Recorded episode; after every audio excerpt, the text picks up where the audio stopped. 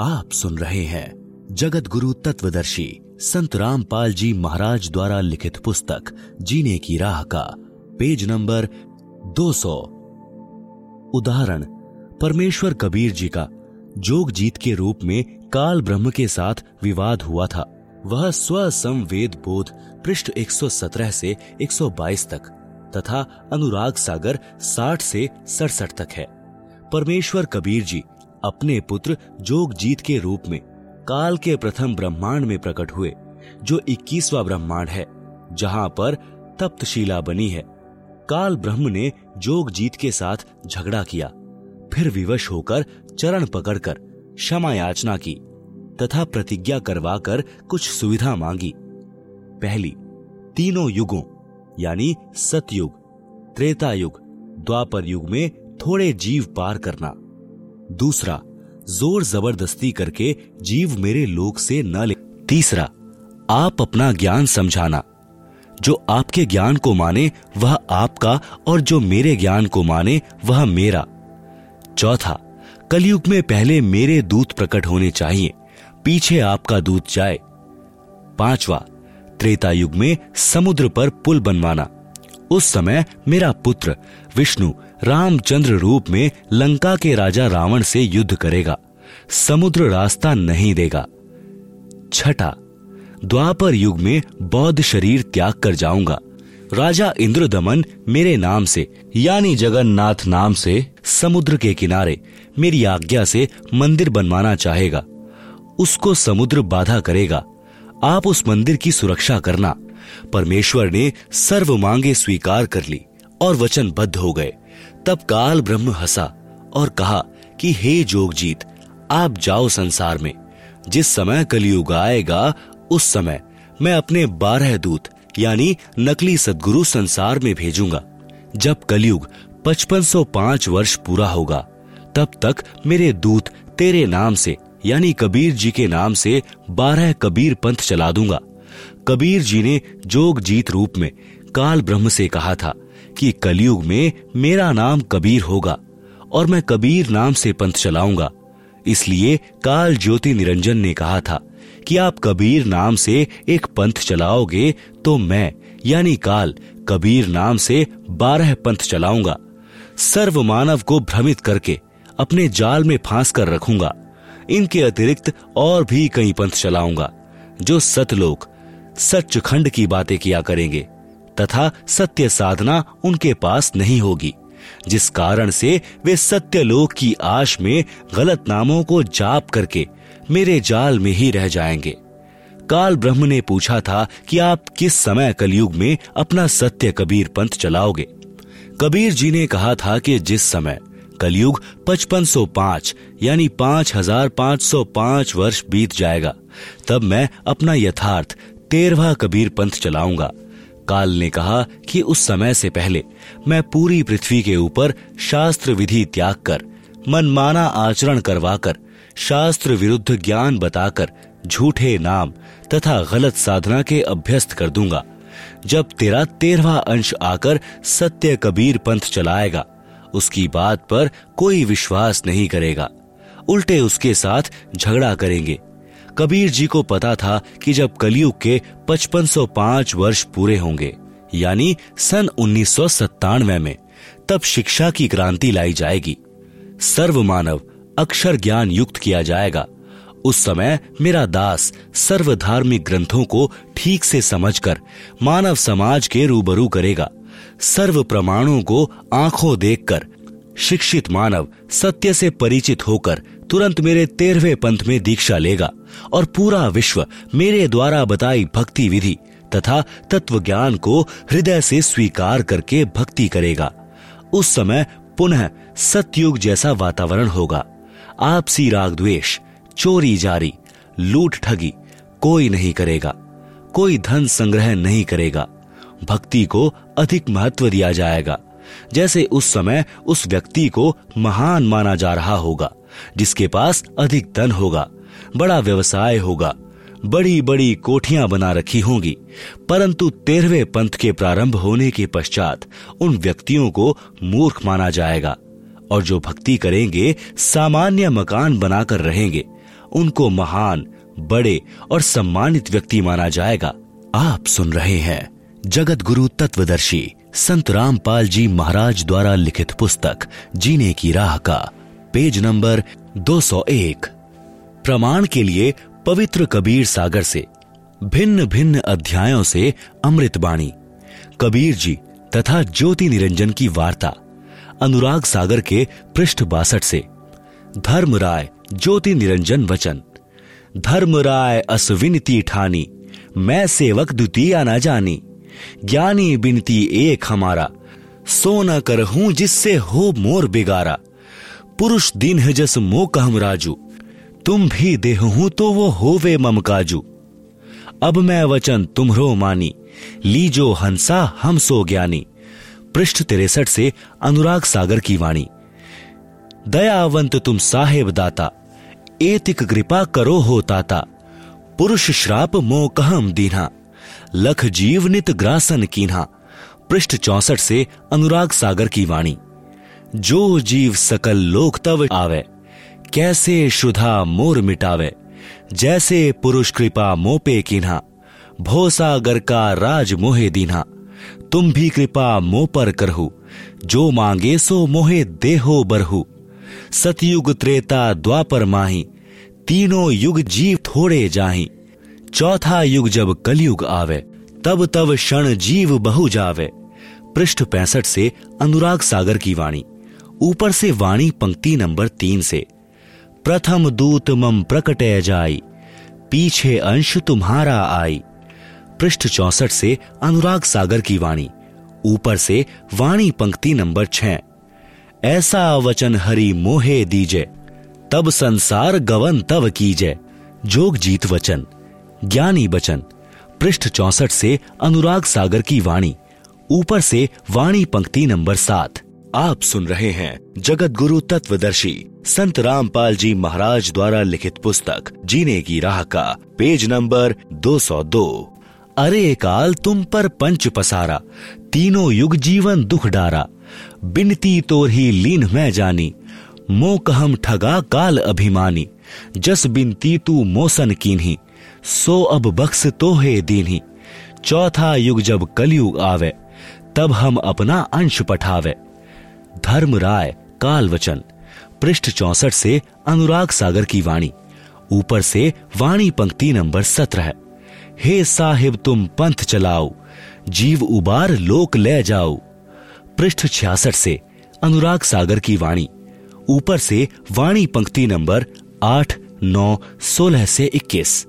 संधि छाप, यानी सार शब्द मोहे दीजे ज्ञानी, जैसे देवोंगे हंस सहदानी जो जन मोकुम संधि, यानी सार शब्द बतावे, ताके निकट काल नहीं आवे। कहे धर्मराय, जाओ संसारा, आनहु जीव नाम अधारा। जो हंसा तुम्हरे गुण गावे, ताही निकट हम नहीं जावे। जो कोई ले है शरण तुम्हारी, मम सिर पग दे हो व्यापारी हम तो तुम संग कीन ढिठाई तात जान कीन ही लड़काई। कोटिन अवगुण बालक करही पिता एक चित्त नहीं धरही। जो पिता बालक को देह निकारी, तब को रक्षा करे हमारी। सार नाम देखो जे ही साथा, ताही हंस में निवाऊ माथा। ज्ञानी कबीर वचन, अनुराग सागर, पृष्ठ छियासठ। जो तो ही देहू संधि बताई तो तू जीवन को हयो दुखदाई तुम पर पंच जान हम पावा, काल चले नहीं तुम्हरा दावा। धर्म राह तो ही प्रकट भाखा। गुप्त अंक बीरा हम राखा। जो कोई ले नाम हमारा, ताही छोड़ तुम हो जाना नियारा। जो तुम मोर हंस को रोको भाई तो तुम काल रहन नहीं पाई। धर्म राय काल निरंजन बचन। पृष्ठ बासठ, तथा तिरसठ से अनुराग सागर की वाणी। बेसक जाओ ज्ञानी संसारा, जीव न माने कहा तुम्हारा।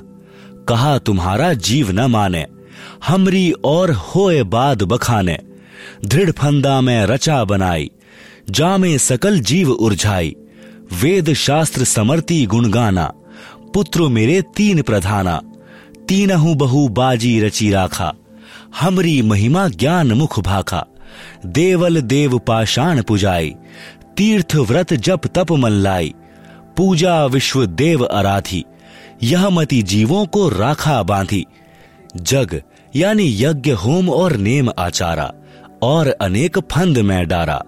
ज्ञानी कबीर वचन, हमने कहा, सुनो अन्याय, कांटो फंद जीव ले जाए जेते फंद तुम रचे विचारी, सत्य शब्द ते सबे विडारी, जौन जीव हम शब्द दृढ़ावे, फंद तुम्हारा सकल मुक्तावे, जब ही जीव चिन्ही ज्ञान हमारा। तज ही भ्रम सब तोर पसारा। सत्य नाम जीवन समझावे। हंस उबार लोक ले जावे। पुरुष सुमिरन सार बीरा। नाम अविचल जना वहू। शीश तुम्हारे पाँव देके हंस लोक पठावहू। ताके निकट काल नहीं आवे। संधि देख ताको सिर नावे। संधि, यानी सत्य नाम, जमा सार नाम। धर्म राय काल वचन। पंथ एक तुम आप चलाओ, जीवन को सतलोक ले जाओ। द्वादश पंथ करूँ मैं साजा, नाम तुम्हारा ले करो आवाजा। द्वादश यम संसार पठाऊं, नाम कबीर ले पंथ चलाऊं। प्रथम दूत मेरे प्रगटे जाई, पीछे अंश तुम्हारा आई। यही विधि जीवन को भ्रमाऊं, आपन नाम पुरुष का बताऊँ। द्वादश पंथ नाम जो ले ही हमरे मुख में आन समय ही। शब्दार्थ। वाणी नंबर एक से चौवन का शब्दार्थ ऊपर कर दिया है। ज्ञानी कबीर वचन चौपाई। अध्याय, स्वसंवेद बोध, पृष्ठ 121 अरे काल पर पंच पसारा, तीनों युग जीवन दुख आधारा। बिनती तोरी लीन मैं मानी, मोक हम ठगे काल अभिमानी। चौथा युग जब कलयुग आई तब हम अपना अंश पठाई। काल फंद छूटे नरलोई सकल सृष्टि पर वानिक यानी दीक्षित होई। घर घर देखो बोध, यानी ज्ञान विचारा, यानी चर्चा। सत्य नाम सब ठोर उचारा। पाँच हज़ार पाँच सौ पांचा। तब यह वचन होएगा साचा। कलयुग बीत जाए तब एता। सब जीव परम पुरुष पद चेता। आप सुन रहे हैं जगत गुरु तत्वदर्शी संत रामपाल जी महाराज द्वारा लिखित पुस्तक, जीने की राह का, पेज नंबर 203 भावार्थ, वाणी संख्या 55 से इकसठ तक। परमेश्वर कबीर जी ने कहा कि हे काल, तूने विशाल प्रपंच रच रखा है। तीनों युगों, यानी सतयुग, त्रेता, द्वापर में जीवों को बहुत कष्ट देगा। जैसा तू कह रहा है तूने मेरे से प्रार्थना की थी। वह मान ली। तूने मेरे साथ धोखा किया है। परंतु चौथा युग, जब कलयुग आएगा, तब मैं अपना अंश, यानी कृपा पात्र आत्मा भेजूँगा। हे काल, तेरे द्वारा बनाए गए सर्व फंद यानी अज्ञान आधार से गलत ज्ञान व साधना को सत्य शब्द तथा सत्य ज्ञान से समाप्त करेगा। उस समय पूरा विश्व प्रवाणिक यानी उस मेरे संत से दीक्षा लेकर दीक्षित होगा। उस समय तक, यानी जब तक कलयुग पाँच हज़ार पाँच सौ पाँच नहीं बीत जाता। सत्य नाम, मूल नाम, यानी सार शब्द, तथा मूल ज्ञान, यानी तत्व ज्ञान प्रकट नहीं करना है। परंतु जब कलयुग पाँच हज़ार पाँच सौ पाँच वर्ष पूरा हो जाएगा, तब घर घर में मेरे आध्यात्मिक ज्ञान की चर्चा हुआ करेगी, और सत्य नाम सार शब्द को सब उपदेशियों को प्रदान किया जाएगा। यह जो बात मैं कह रहा हूँ, ये मेरे वचन उस समय सिद्ध होंगे, जब कलयुग के पाँच हज़ार पाँच सौ पाँच वर्ष पूरे हो जाएँगे, जब कलयुग इतने वर्ष बीत जाएगा। तब सर्व मानव प्राणी परम पुरुष, यानी सत्य पुरुष के पद, अर्थात उस परम पद के जानकार हो जाएँगे, जिसके विषय में गीता अध्याय पंद्रह, श्लोक चार में कहा है कि तत्वदर्शी संत के प्राप्त होने के पश्चात परमेश्वर के उस परम पद की खोज करनी चाहिए, जहाँ जाने के पश्चात साधक लौटकर संसार में कभी नहीं आते। जिस परमेश्वर ने संसार रूपी वृक्ष का विस्तार किया है अर्थात जिस परमेश्वर ने सृष्टि की रचना की है, उस परमेश्वर की भक्ति करो। आप सुन रहे हैं जगत गुरु तत्वदर्शी संत रामपाल जी महाराज द्वारा लिखित पुस्तक, जीने की राह का, पेज नंबर 204 उपरोक्त वाणी का भावार्थ है कि उस समय उस परमेश्वर के पद, यानी सत्यलोक के विषय में सबको पूर्ण ज्ञान होगा। स्वसंवेद बोध, पृष्ठ 170 अथ स्वसंवेद की स्फुट वार्ता चौपाई, एक लाख और हसी हजारा, पीर पैगंबर और अवतारा, सो सब आही निरंजन वंशा, तन धरी धरी करे निज पिता प्रशंसा। दश अवतार निरंजन केरे राम कृष्ण सब माही बडेरे। इनसे बड़ा ज्योति निरंजन सोई, या में फिर बदल नहीं कोई। भावार्थ, परमेश्वर कबीर जी ने बताया है कि बाबा आदम से लेकर हज़रत मोहम्मद तक, कुल एक लाख अस्सी हज़ार पैगंबर तथा दस अवतार जो हिंदू मानते हैं। ये सब काल के भेजे आए हैं। इन दस अवतारों में राम तथा कृष्ण प्रमुख हैं। ये सब काल की महिमा बनाकर सर्व जीवों को भ्रमित करके काल साधना दृढ़ कर गए हैं। इन सब का मुखिया ज्योति निरंजन काल यानी ब्रह्म है। स्वसंवेद बोध पृष्ठ एक सौ इकहत्तर पंद्रह सौ पंद्रह। सत्य कबीर वचन। दोहे, पाँच हज़ार अरु पाँच सौ पाँच, जब कलयुग बीत जाए, महापुरुष फरमान तब जग तारण को आए। हिंदू, तुर्क आदि सबे, जेते जीव जहान, सत्य नाम की साख गही, पावे पद निर्वाण। यथा सरितगन आप ही, मिले सिंधु में धाए। सत्य सुकृत के मध्य तिमी, सब ही पंथ समाए जब लग पूर्ण होए नहीं, ठीक का तिथि बार। कपट चातुरी तब ही लो, स्वसम वेद निर्धार। सब ही नारी नर शुद्ध तब, जब ठीक का दिन आवंत। कपट चातुरी छोड़ी के, शरण कबीर गहंत।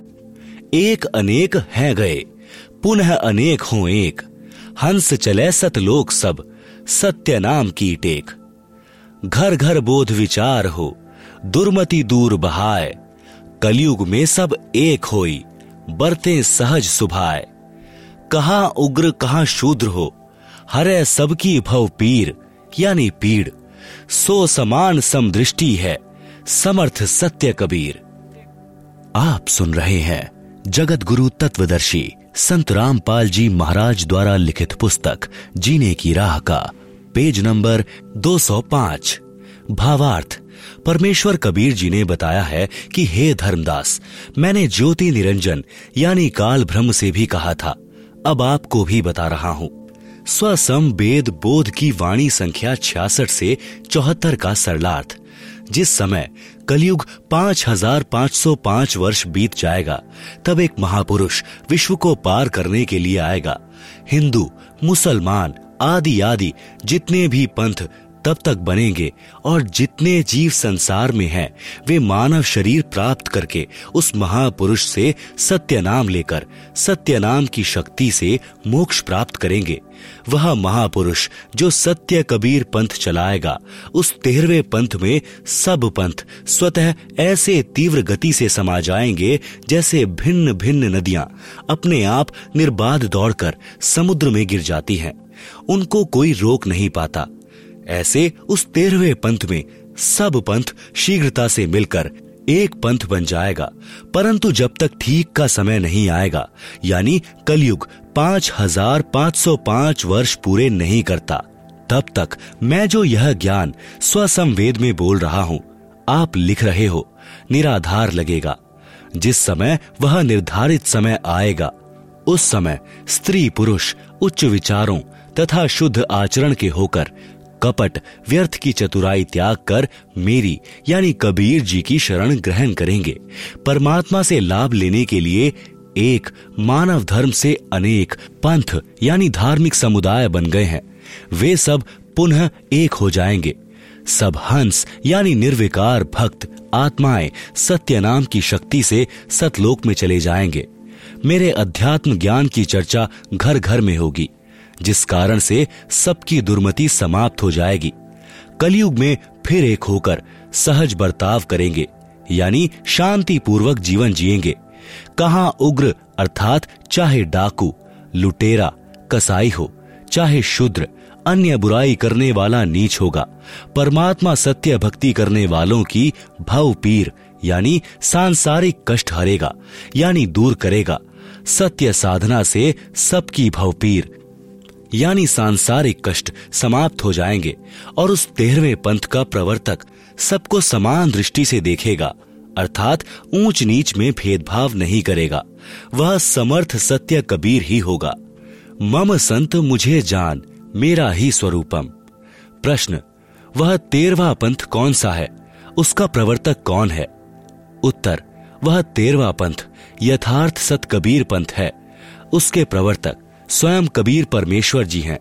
वर्तमान में उसका संचालक, उनका गुलाम, रामपाल दास पुत्र, स्वामी राम देवानंद जी महाराज हैं। आध्यात्मिक दृष्टि से गुरु जी पिता माने जाते हैं, जो आत्मा का पोषण करते हैं। प्रमाण वैसे तो संत धर्मदास जी की वंश परंपरा वाले महंतों से जुड़े श्रद्धालुओं ने अज्ञानतावश तेहरवा पंथ और संचालक धर्मदास की बिंद, यानी परिवार की धारा वालों को सिद्ध करने की कुचेष्टा की है। परंतु हाथी के वस्त्र को भैंसे पर डालकर कोई कहे कि देखो, यह वस्त्र भैंसे का है। बुद्धिमान तो तुरंत समझ जाते हैं कि यह भैंसा का वस्त्र नहीं है। यह तो भैंसे से कई गुना लंबे चौड़े पशु का है। भले ही वे ये ना बता सकें कि यह हाथी का है। उदाहरण, पवित्र कबीर सागर के अध्याय, कबीर चरित्र बोध के पृष्ठ 1834-1835 पर लिखा है। आप सुन रहे हैं जगत गुरु तत्वदर्शी संत रामपाल जी महाराज द्वारा लिखित पुस्तक, जीने की राह का, पेज नंबर 206 तेरह गाड़ी कागजों को लिखना। एक समय दिल्ली के बादशाह ने कहा कि कबीर जी तेरह गाड़ी कागजों को ढाई दिन, यानी साठ घंटे में लिख दे तो मैं उनको परमात्मा मान जाऊँगा। परमेश्वर कबीर जी ने अपनी डंडी उन तेरह गाड़ियों में रखे कागजों पर घुमा दी। उसी समय सर्व कागजों में अमृतवाणी संपूर्ण आध्यात्मिक ज्ञान लिख दिया। राजा को विश्वास हो गया, परंतु अपने धर्म के व्यक्तियों यानी मुसलमानों के दबाव में उन सर्व ग्रंथों को दिल्ली में ज़मीन में गड़वा दिया। कबीर सागर के अध्याय, कबीर चरित्र बोध ग्रंथ में पृष्ठ 1834-1835 पर गलत लिखा है कि जब मुक्तामणि साहब का समय आवेगा और उनका झंडा दिल्ली नगरी में गड़ेगा तब वे समस्त पुस्तकें पृथ्वी से निकाली जाएँगी। सो मुक्तामणि अवतार, धर्मदास के वंश की तेरहवीं पीढ़ी वाला होगा। विवेचन। ऊपर वाले लेख में मिलावट का प्रमाण इस प्रकार है कि वर्तमान में धर्मदास जी की वंश गद्दी दामाखेड़ा, जिला रायगढ़, प्रांत छत्तीसगढ़ में है। उस गद्दी पर चौदहवें वंश गुरु श्री प्रकाश मुनि नाम साहेब विराजमान हैं। तेरहवे वंश गुरु श्री उदित नाम साहेब थे। जो वर्तमान सन 2013 से 15 वर्ष पूर्व उन्नीस सौ अठानवे में शरीर त्याग गए थे। यदि तेरहवीं गद्दी वाले वंश गुरु के विषय में यह लिखा होता तो वे निकलवा लेते और दिल्ली झंडा गाड़ते। ऐसा नहीं हुआ तो वह तेरवा पंथ धर्मदास जी की वंश परंपरा से नहीं है। फिर कबीर चरित्र बोध के पृष्ठ 1870 पर कबीर सागर में बारह पंथों के नाम लिखे हैं। जो काल, यानी ज्योति निरंजन ने कबीर जी के नाम से नकली पंथ चलाने को कहा था, उनमें सर्वप्रथम नारायण दास लिखा है बारवा पंथ गरीब दास लिखा है, वास्तव में प्रथम चूड़ामणि जी हैं, जान बूझ कर काट छाट की है। उनको याद होगा कि परमेश्वर कबीर जी ने नारायण दास जी को तो शिष्य बनाया ही नहीं था, नारायण दास तो श्री कृष्ण जी के पुजारी थे। उसने तो अपने छोटे भाई चूड़ामणि जी का घोर विरोध किया था, जिस कारण से श्री चूड़ामणि जी कुदुरमाल चले गए थे। बाद में बांधवगढ़ नगर नष्ट हो गया था। कबीर चरित्र बोध में पृष्ठ 1870 पर बारह पंथों के प्रवर्तों के नाम लिखे हैं। उनमें प्रथम गलत नाम लिखा है, शेष सही हैं। लिखा है, पहला, नारायण दास जी का पंथ, दूसरा यागोदास, यानी जागुदास जी का पंथ। तीसरा, सूरत गोपाल पंथ।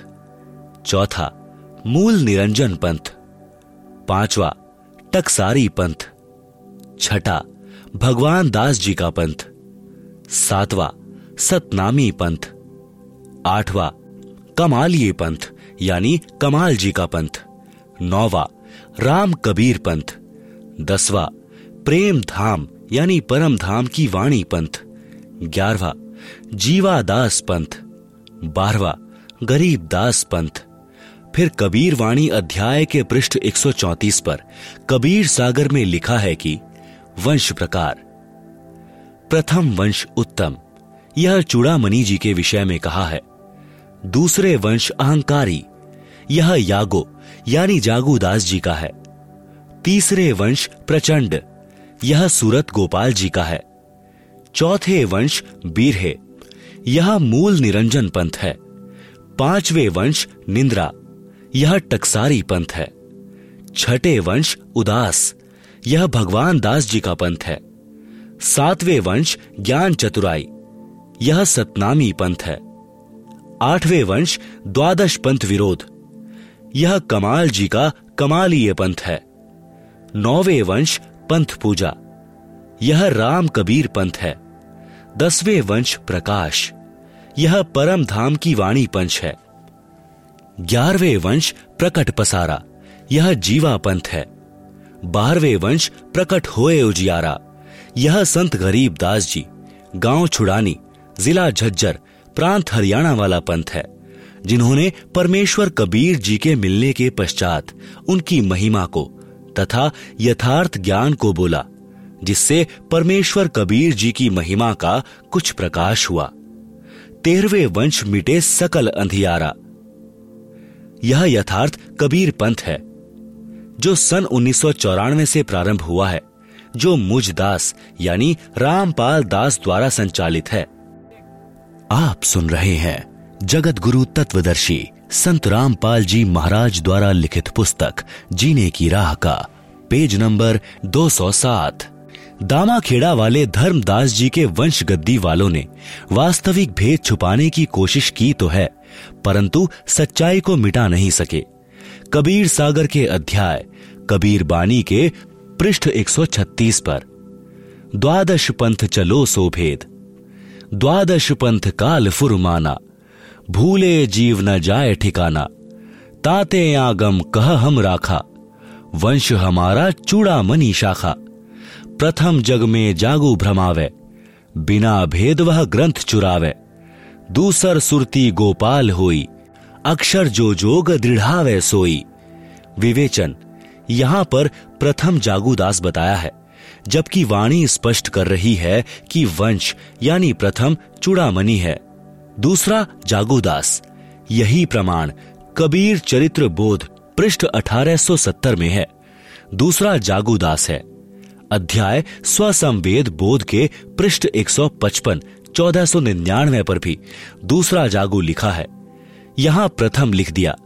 यहाँ पर प्रथम चूड़ामणि लिखना उचित है।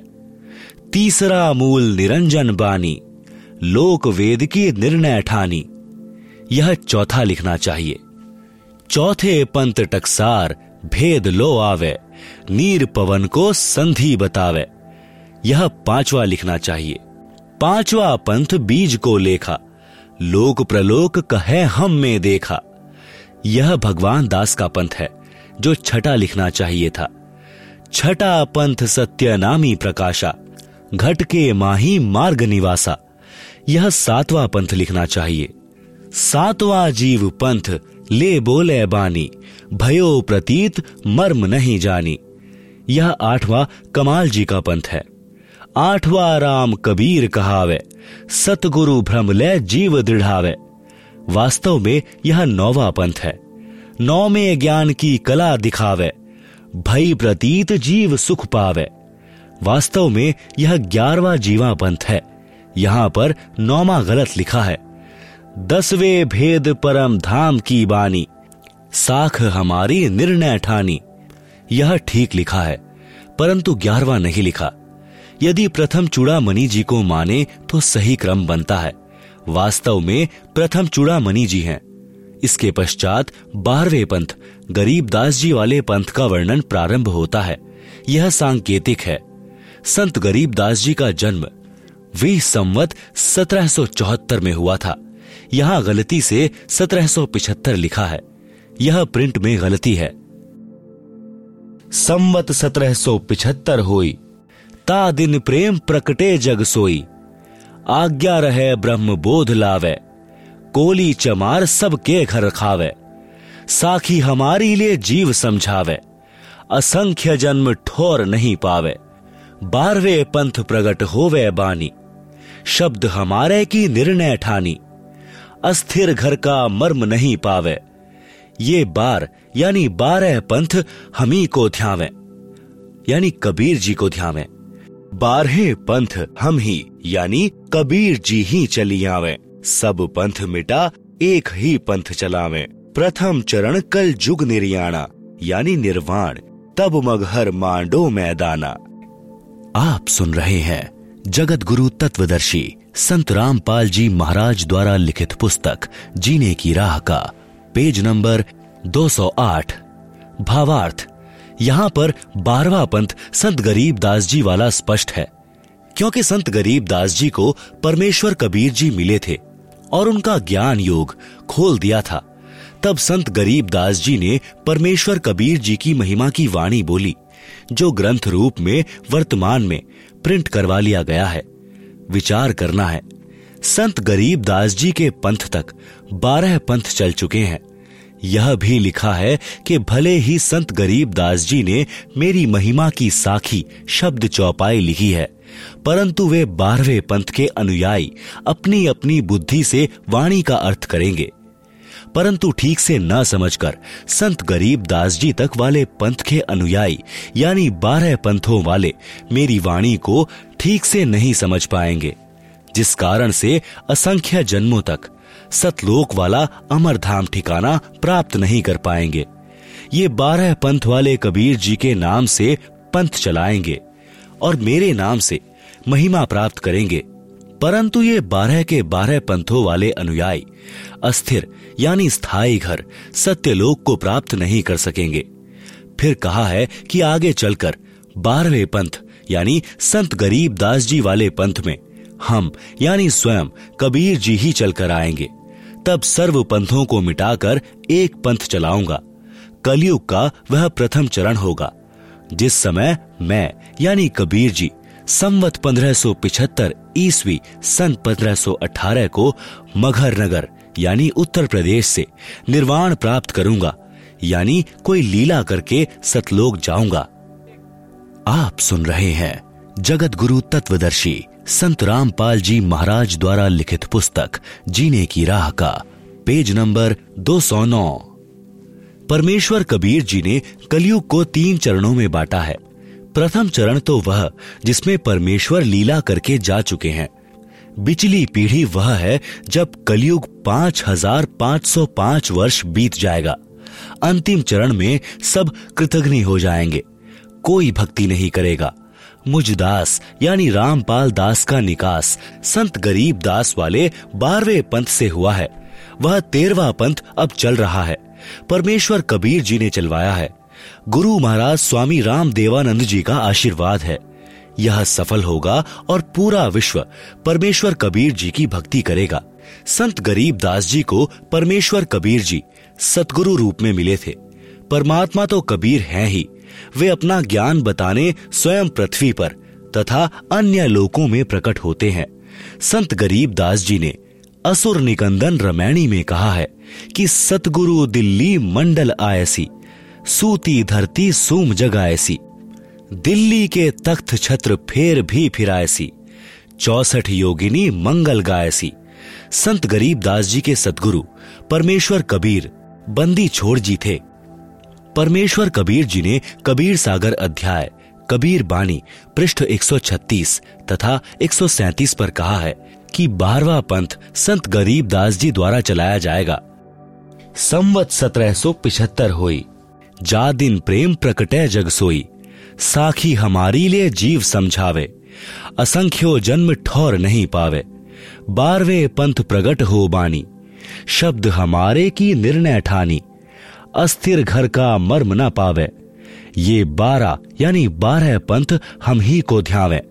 बारहवें पंथ हम ही चली आवे सब पंथ मिटा, एक पंथ चलावे। भावार्थ, परमेश्वर कबीर जी ने स्पष्ट कर दिया है कि बारहवें पंथ तक के अनुयायी मेरी महिमा की साखी, जो मैंने, यानी परमेश्वर कबीर जी ने स्वयं कही है। जो कबीर सागर, कबीर साखी कबीर बीजक, कबीर शब्दावली आदि आदि ग्रंथों में लिखी है।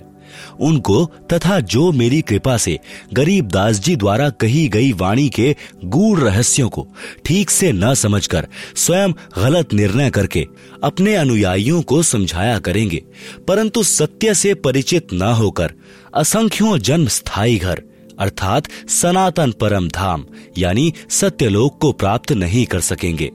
फिर मैं, यानी परमेश्वर कबीर जी, उस गरीब दास वाले पंथ में आऊँगा, जो कलयुग में पाँच हज़ार पाँच सौ पाँच वर्ष पूरे होने पर यथार्थ सत कबीर पंथ चलाया जाएगा। उस समय तत्व ज्ञान पर घर घर में चर्चा चलेगी। तत्व ज्ञान को समझकर सर्व संसार के मनुष्य मेरी भक्ति करेंगे। सब अच्छे आचरण वाले बनकर शांति पूर्वक रहा करेंगे। इससे सिद्ध है कि तेरवा पंथ, जो यथार्थ कबीर पंथ है, वह अब मुझ दास यानी रामपाल दास द्वारा चलाया जा रहा है। कृपा परमेश्वर कबीर जी की है। जब परमेश्वर कबीर जी तो तादरी स्थान पर, ब्राह्मणों के भंडारे में भैंसे से वेद मंत्र बुलवा सकते हैं तो वे स्वयं भी बोल सकते थे।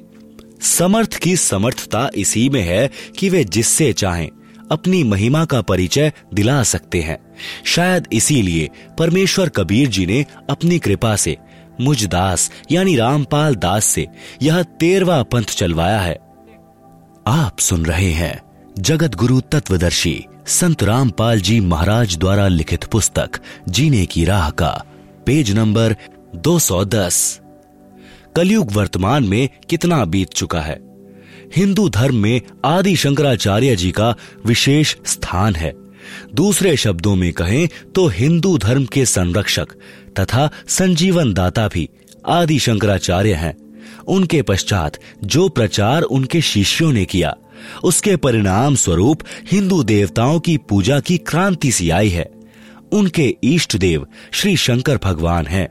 उनकी पूज्य देवी पार्वती जी हैं। इसके साथ श्री विष्णु जी तथा अन्य देवताओं के वे पुजारी हैं। विशेषकर पंचदेव पूजा का विधान है। पहली, श्री ब्रह्मा जी। दूसरी, श्री विष्णु जी। तीसरी, श्री शंकर जी। चौथी, श्री पारासर ऋषि जी। पांचवी, श्री कृष्ण द्वैपायन उर्फ़ श्री वेद व्यास जी पूज्य हैं। पुस्तक जीवनी आदि शंकराचार्य में लिखा है कि आदि शंकराचार्य जी का जन्म 508 वर्ष ईशा जी से पूर्व हुआ था। फिर पुस्तक हिमालय तीर्थ में भविष्यवाणी की थी, जो आदि शंकराचार्य जी के जन्म से पूर्व की है। कहा है कि आदि शंकराचार्य जी का जन्म कलयुग के तीन हज़ार वर्ष बीत जाने के पश्चात होगा।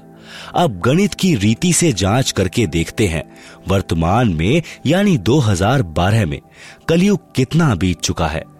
आदि शंकराचार्य जी का जन्म ईशा जी के जन्म से 508 वर्ष पूर्व हुआ। ईशा जी के जन्म को हो गए 2012 वर्ष। शंकराचार्य जी को कितने वर्ष हो गए? 2012 जमा 508 यानी 2520 वर्ष। ऊपर से हिसाब लगाएँ तो शंकराचार्य जी का जन्म हुआ कलयुग 3000 वर्ष बीत जाने पर। कुल वर्ष 2012 में कलयुग कितना बीत चुका है? तीन हज़ार जमा 2520 यानी 5520 वर्ष। अब देखते हैं कि 5505 वर्ष कलयुग कौन से सन में पूरा होता है? 5520 घटा 5505 यानी 15 वर्ष 2012 से पहले। 2012 घटा 15 यानी उन्नीस ईस्वी को, कलयुग 5505 वर्ष पूरा हो जाता है। संवत के हिसाब से स्वदेशी वर्ष फाल्गुन महीने, यानी फरवरी मार्च में पूरा हो जाता है। जो संतजन मानते हैं कि श्रीमद् भगवत गीता पाँच हज़ार एक सौ इक्यावन वर्ष पूर्व कही गई थी, वह गलत है। आप सुन रहे हैं जगत गुरु तत्वदर्शी संत रामपाल जी महाराज द्वारा लिखित पुस्तक, जीने की राह का पेज नंबर 211 है। गुरु बिन मोक्ष नहीं। प्रश्न, क्या गुरु के बिना भक्ति नहीं कर सकते? उत्तर, भक्ति कर सकते हैं, परंतु व्यर्थ प्रयत्न रहेगा। प्रश्न, कारण बताएँ।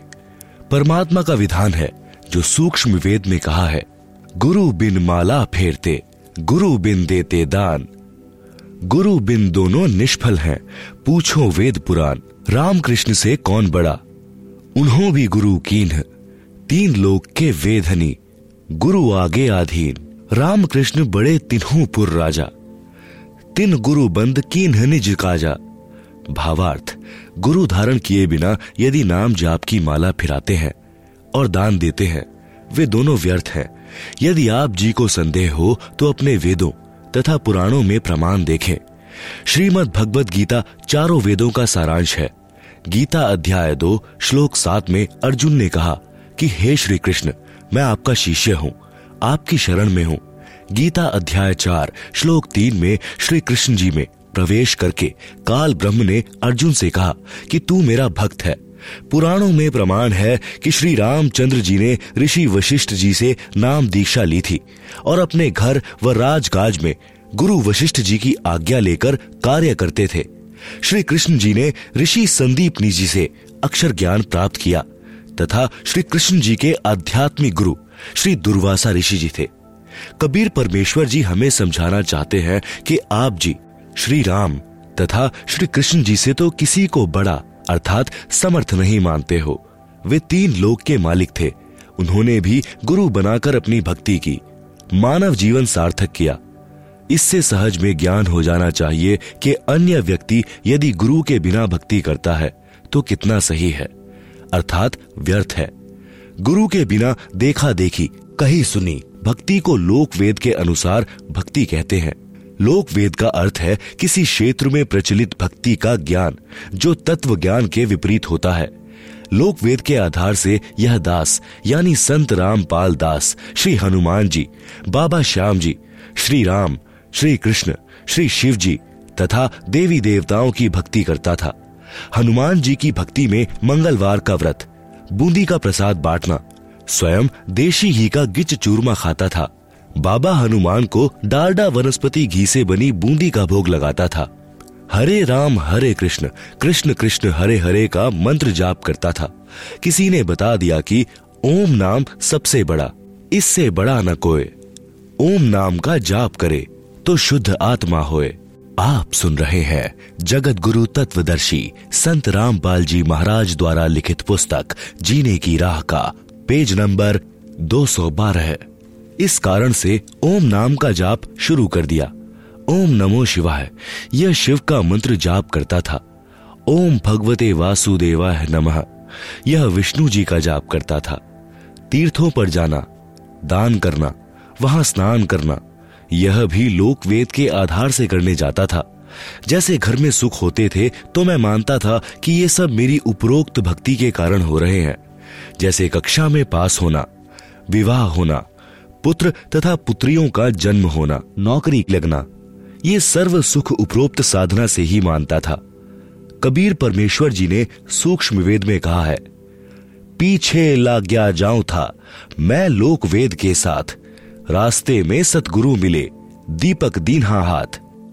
भावार्थ है कि साधक लोकवेद, अर्थात दंत कथा के आधार से भक्ति कर रहा था। उस शास्त्र विरुद्ध साधना के मार्ग पर चल रहा था। रास्ते में, अर्थात भक्ति मार्ग में, एक दिन तत्वदर्शी संत मिल गए। उन्होंने शास्त्र विधि अनुसार शास्त्र प्रमाणित साधना रूपी दीपक दे दिया, अर्थात सत्य शास्त्रानुकूल साधना का ज्ञान कराया। तो जीवन नष्ट होने से बच गया। सदगुरु द्वारा बताए तत्व ज्ञान की रोशनी में पता चला कि मैं गलत भक्ति कर रहा था। श्रीमद भगवत गीता अध्याय सोलह, श्लोक तेईस चौबीस में कहा है कि शास्त्र विधि को त्याग कर जो साधक मनमाना आचरण करते हैं, उनको न तो सुख होता है, न सिद्धि प्राप्त होती है, और न ही गति, अर्थात मोक्ष की प्राप्ति होती है, अर्थात व्यर्थ साधना है।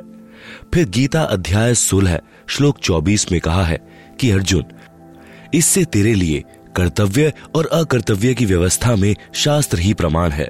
जो उपरोक्त साधना यह दास, यानी संत रामपाल दास किया करता था, तथा पूरा हिंदू समाज कर रहा है, वह सब गीता वेदों में वर्णित न होने से शास्त्र विरुद्ध साधना हुई, जो व्यर्थ है।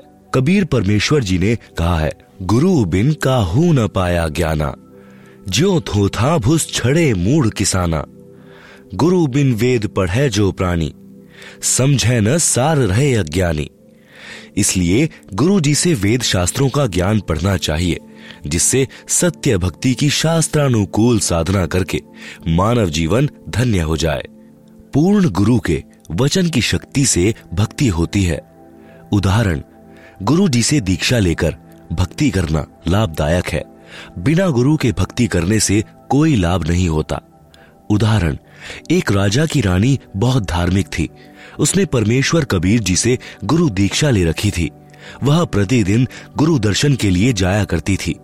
राजा को यह अच्छा नहीं लगता था, परंतु वह अपनी पत्नी को वहाँ जाने से रोक नहीं पा रहा था। आप सुन रहे हैं जगत गुरु तत्वदर्शी संत रामपाल जी महाराज द्वारा लिखित पुस्तक, जीने की राह का पेज नंबर 213 एक दिन राजा ने अपनी पत्नी से कहा कि आप नाराज़ न हो तो बात कहूँ। रानी ने कहा, कहो। राजा ने कहा कि आप अपने गुरु के पास जाती हैं। भक्ति तो गुरु के बिना भी हो सकती है। रानी ने कहा कि गुरु जी ने बताया है कि गुरु के बिना भक्ति करना व्यर्थ है। राजा ने कहा कि मैं तेरे साथ कल तेरे गुरु जी से मिलूँगा। उनसे यह बात स्पष्ट करूँगा। राजा ने संत जी से प्रश्न किया कि आप जनता को मूर्ख बना रहे हो कि गुरु बिन भक्ति नहीं होती। क्यों भक्ति सफल नहीं होती? नाम मंत्र जाप करने होते हैं। एक दूसरे से पूछकर जाप कर ले, पर्याप्त है। संत ने कहा, राजन, आपकी बात में दम है। मैं आपके राज दरबार में आऊँगा। वहाँ इस बात का उत्तर दूँगा। निश्चित दिन को संत जी राजा के दरबार में गए। राजा सिंहासन पर विराजमान था। आसपास सिपाही खड़े थे। संत के बैठने के लिए अलग से कुर्सी रखी थी। संत ने जाते ही आसपास खड़े सिपाहियों से राजा की ओर हाथ करके कहा कि इसे गिरफ़्तार कर लो। सिपाही टस से मस नहीं हुए। संत ने लगातार तीन बार यही वाक्य, आदेश दोहराया कि इसे गिरफ़्तार कर लो, परंतु राजा को सिपाहियों ने गिरफ़्तार नहीं किया। राजा को संत पर क्रोध आया कि यह कमबख्त मेरी पत्नी को इसलिए बहका रहा था कि इससे राज्य को प्राप्त कर लूँ। राजा ने एक बार कहा कि, सिपाहियों, इसे गिरफ़्तार कर लो। राजा के हाथ का संत की ओर संकेत था। उसी समय सिपाहियों ने संत को गिरफ़्तार कर लिया। संत ने कहा कि, हे राजन, आप घर पर बुलाकर संत का अनादर कर रहे हो। यह अच्छी बात नहीं। राजा ने कहा, आप यह क्या बकवास कर रहे थे? मुझे गिरफ़्तार करने का आदेश दे रहे थे। संत ने कहा, मैं आपके उस प्रश्न का उत्तर दे रहा था कि गुरु से दीक्षा लेकर भक्ति करना क्यों लाभदायक है। मुझे छुड़ाओ तो मैं आपको उत्तर दूँ। राजा ने सिपाहियों से कहा कि छोड़ दो। सिपाहियों ने संत को छोड़ दिया। संत ने कहा कि, हे राजा जी मैंने यही वाक्य कहा था, इसे गिरफ़्तार कर लो। सिपाही टस से मस नहीं हुए। आप जी ने भी यही वाक्य कहा था कि तुरंत सिपाहियों ने मुझे गिरफ़्तार कर लिया। आपके वचन में राज की शक्ति है। मेरे वचन में आध्यात्मिक शक्ति है। आप उसी नाम जाप के लिए किसी को भक्ति के लिए कहोगे तो वह मंत्र कोई कार्य नहीं करेगा। मैं वही नाम जाप करने को कहूँगा, वह तुरंत प्रभाव से क्रियावान होगा। इसलिए पूर्ण संत से दीक्षा लेने से साधक में तुरंत आध्यात्मिक प्रक्रिया प्रारंभ हो जाती है। उसकी आत्मा में भक्ति का अंकुर निकल आता है। सूक्ष्म वेद में कहा है कि, सदगुरु पशु मानुष करी डारे। सिद्धि दे अगर ब्रह्म विचारे। आप सुन रहे हैं जगत गुरु तत्वदर्शी संत रामपाल जी महाराज द्वारा लिखित पुस्तक, जीने की राह का, पेज नंबर 214 भावार्थ, सदगुरु पहले मनुष्य को सत्संग सुना सुनाकर नेक इंसान बनाते हैं, सर्व बुराइयों को छुड़वाते हैं फिर अपनी भक्ति की सिद्धि, अर्थात शक्ति, शिष्य के अंतकरण में शब्द से प्रवेश करके ब्रह्म, अर्थात परमात्मा की साधना करने के विचार प्रबल करते हैं, जिससे साधक की रुचि, भक्ति में दिनों दिन बढ़ती है। फिर वह देवता बन जाता है। कबीर जी ने कहा है कि, बलिहारी गुरु अपना घड़ी घड़ी सौ सौ बार, मानुष से देवता किया, करत न लाई बार। इसलिए कहा है कि गुरु बिन माला फेरते गुरु बिन देते दान गुरु बिन दोनों निष्फल हैं, चाहे पूछो वेद पुराण। योग यज्ञ तप दान करावे, गुरु विमुख फल कभी नहीं पावे। भावार्थ गुरु बिन नाम जाप की माला फिराते हैं या दान देते हैं, वह व्यर्थ है। यह वेदों तथा पुराणों में भी प्रमाण है। फिर अंतिम चौपाई का भावार्थ है कि यदि दीक्षा लेकर फिर गुरु को छोड़कर उन्हीं मंत्रों का जाप करता रहे, तथा यज्ञ, हवन, दान भी करता रहे। वह भी व्यर्थ है, उसको कोई लाभ नहीं होगा। तांते सतगुरु शरणा लीजे, कपट भाव सब दूर करीजे। अन्य प्रमाण गर्भ योगेश्वर गुरु बिना करते हरि की सेव। कहें कबीर बैकुंठ से, फेर दिया सुखदेव। राजा जनक गुरु किया फिर किन्हीं हर की सेव। कहें कबीर बैकुंठ में चले गए सुखदेव। भावार्थ, ऋषि वेद व्यास जी के पुत्र सुखदेव जी अपने पूर्व जन्म की भक्ति की शक्ति से उड़कर स्वर्ग में चले जाते थे। एक दिन वे श्री विष्णु जी के लोक में बने स्वर्ग में प्रवेश करने लगे। वहाँ के कर्मचारियों ने ऋषि सुखदेव जी से स्वर्ग द्वार पर पूछा कि ऋषि जी, अपने पूज्य गुरु जी का नाम बताओ। सुखदेव जी ने कहा कि गुरु की क्या आवश्यकता है? अन्य गुरु धारण करके यहाँ आए हैं। मेरे में स्वयं इतनी शक्ति है कि मैं बिना गुरु के आ गया हूँ। द्वारपालों ने बताया, ऋषि जी, यह आपकी पूर्व जन्म में संग्रह की हुई भक्ति की शक्ति है। यदि फिर से गुरु धारण करके भक्ति नहीं करोगे तो पूर्व की भक्ति कुछ दिन ही चलेगी। आपका मानव जीवन नष्ट हो जाएगा। उदाहरण के लिए वर्तमान में इन्वर्टर की बैटरी को चार्जर लगाकर चार्ज कर रखा है। यदि चार्जर हटा दिया जाए तो भी इन्वर्टर अपना कार्य करता रहेगा, क्योंकि उसमें ऊर्जा संग्रह हो चुकी है। कुछ समय पश्चात वह सर्व कार्य करना छोड़ देता है। न ट्यूब जलेंगी, न पंखा चलेगा। उसको फिर से चार्ज करना अनिवार्य है। उसके लिए चार्जर चाहिए। चार्जर गुरु जानो, बिजली परमेश्वर जानो। आप सुन रहे हैं जगत गुरु तत्वदर्शी संत रामपाल जी महाराज द्वारा लिखित पुस्तक जीने की राह का पेज नंबर 215 है। ऋषि सुखदेव में अपनी सिद्धि का अभिमान था। वह नहीं माना। बात भगवान विष्णु जी तक पहुँच गई। श्री विष्णु जी ने भी यह बात कही कि ऋषि जी पहले आप गुरु बनाओ, फिर यहाँ आओ। सुखदेव जी ने कहा, भगवान पृथ्वी लोक पर मेरे समान कोई नहीं है। न कोई ढंग का गुरु है। कृपा आप ही बताएँ कि मैं किसको गुरु बनाऊँ। श्री विष्णु जी ने बताया कि आप राजा जनक को गुरु बनाओ। यह कहकर श्री विष्णु जी अपने महल में चले गए। सुखदेव ऋषि वापस पृथ्वी पर आए। राजा जनक से दीक्षा लेकर उनके बताए भक्ति मंत्रों का जाप किया। तब ऋषि सुखदेव जी को स्वर्ग में रहने दिया। इसलिए गुरु बनाकर भक्ति करने से ही सफलता संभव है। बिना गुरु भक्ति दान आदि आदि करना व्यर्थ है। गुरु पूरा हो, झूठे गुरु से कोई लाभ नहीं होता। प्रश्न, पूरे गुरु की क्या पहचान है? हम तो जिस भी संत से ज्ञान सुनते हैं, वह पूर्ण सदगुरु लगता है। उत्तर, सूक्ष्म वेद में गुरु के लक्षण बताए हैं। सतगुरु के लक्षण कहूँ, मधुरे बैन विनोद। चार वेद छह शास्त्र, कह अठारह बोध। संत गरीब दास जी, गाँव छुड़ानी। जिला झज्जर, हरियाणा को परमेश्वर कबीर जी मिले थे।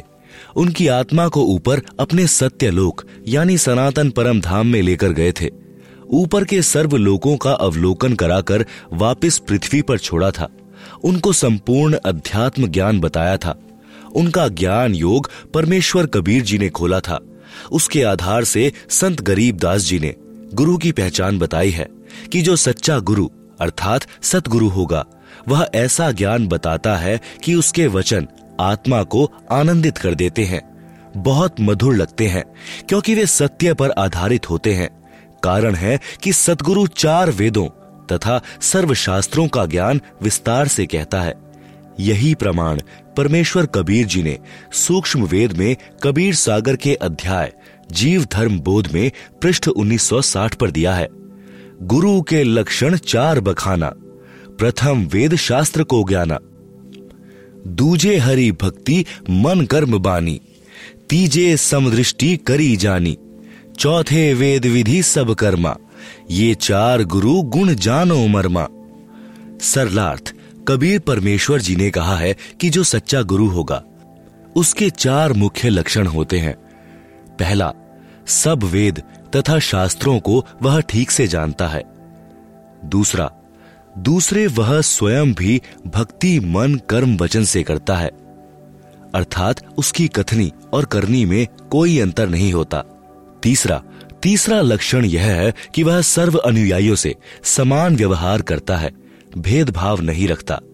चौथा चौथा लक्षण यह है कि वह सर्व भक्ति कर्म वेदों, यानी चार वेद तो सर्व जानते हैं।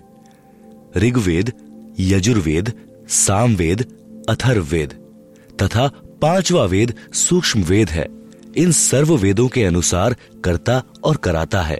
आप सुन रहे हैं जगत गुरु तत्वदर्शी संत रामपाल जी महाराज द्वारा लिखित पुस्तक, जीने की राह का, पेज नंबर 216 वेदों, यानी चारों वेदों, ऋग्वेद, यजुर्वेद, सामवेद तथा अथर्ववेद में केवल ओम, यह एक नाम है जाप करने का। प्रमाण यजुर्वेद अध्याय 40 मंत्र 15 तथा 17 में। मंत्र 15 में कहा है कि ओम नाम का स्मरण कार्य करते करते करो, विशेष तड़फ के साथ करो, मनुष्य जीवन का परम कर्तव्य मानकर स्मरण करो। ओम का जाप मृत्यु पर्यंत करने से इतना अमृत्व प्राप्त हो जाएगा जितना ओम के स्मरण से होता है। यजुर्वेद अध्याय 40 मंत्र 15 यजुर्वेद अध्याय 40 मंत्र 17 में वेद ज्ञान दाता ब्रह्म ही है। कहा है कि जो पूर्ण परमात्मा है, वह तो परोक्ष, यानी छुपा है, यानी अव्यक्त है, वह सबकी दृष्टि में नहीं आता। उसकी जानकारी यजुर्वेद अध्याय 40 मंत्र 10 में बताई है कि उसका यथार्थ, यानी ज्ञान तत्वदर्शी संत ही जानते हैं। उनसे सुनो, फिर यजुर्वेद अध्याय 40 मंत्र 17 में आगे कहा है। कि अहम खम ब्रह्म, यानी मैं ब्रह्म हूँ, मेरा ओम ओम नाम है। मैं ऊपर दिव्य आकाश रूपी ब्रह्म लोक में रहता हूँ। यजुर्वेद अध्याय 40 मंत्र 17 यही प्रमाण श्री देवी महापुराण, यानी गीता प्रेस गोरखपुर से प्रकाशित सचित्र मोटा टाइप केवल हिंदी के सातवें स्कंद में पृष्ठ पाँच सौ बासठ, पाँच सौ तिरसठ पर। श्री देवी जी ने राजा हिमालय को बताया है कि, राजन, आप यदि आत्म कल्याण चाहते हो तो मेरी भक्ति सहित सर्व बातों को छोड़ दो। केवल एक ओम नाम का जाप करो। ब्रह्म प्राप्ति का उद्देश्य रखो। इससे आप ब्रह्म को प्राप्त हो जाओगे। वह ब्रह्म ब्रह्म लोक रूपी दिव्य आकाश में रहता है। इससे स्पष्ट हुआ कि वेदों में केवल एक ओम नाम ही जाप का है। श्रीमद भगवद गीता जो वेदों का सारांश है। उसमें अध्याय आठ, श्लोक तेरह में कहा है, ओम इति एकाक्षरम, ब्रह्म व्याहरण माम अनुस्मरण। यह प्रयाति त्यजन देहम सह याति पर माम गतिम। अनुवाद, गीता ज्ञान दाता ब्रह्म ने कहा है कि मुझ ब्रह्म का केवल ओम, यानी ओम यह एक अक्षर है। इसका उच्चारण स्मरण करता हुआ, जो साधक शरीर त्याग कर जाता है। वह मृत्यु उपरांत ओम नाम के स्मरण से मिलने वाली परम गति, अर्थात ब्रह्मलोक को प्राप्त होता है। श्रीमद् भगवद गीता तथा वेदों में इसके अतिरिक्त, अर्थात ओम, यानी ओम के अतिरिक्त कोई नाम ब्रह्म साधना का नहीं है। प्रमाणित हुआ कि ओम, यानी ओम नाम का जाप शास्त्र प्रमाणित है। गीता ज्ञान दाता ने स्पष्ट किया है कि अर्जुन, तेरे और मेरे बहुत जन्म हो चुके हैं, आगे भी होंगे। मेरी उत्पत्ति को ऋषि तथा देवतागण नहीं जानते। गीता अध्याय दो, श्लोक बारह, गीता अध्याय चार, श्लोक पाँच, गीता अध्याय दस, श्लोक दो। इससे सिद्ध हुआ कि गीता ज्ञान दाता ब्रह्म नाशवान है तथा जन्मता मरता है। इसके पुजारी भी जन्म मरण के चक्र में ही रहेंगे। इसलिए गीता अध्याय आठ, श्लोक सोलह में कहा है कि ब्रह्मलोक में गए साधक भी पुनर्जन्म में रहते हैं। इसलिए गीता ज्ञान दाता ने गीता अध्याय अठारह, श्लोक बासठ में कहा है कि, हे भारत, तू सर्व भाव से उस परमेश्वर की शरण में जा। उस परमेश्वर की कृपा से ही तू परम शांति तथा सनातन परम धाम अर्थात सत्यलोक को प्राप्त होगा।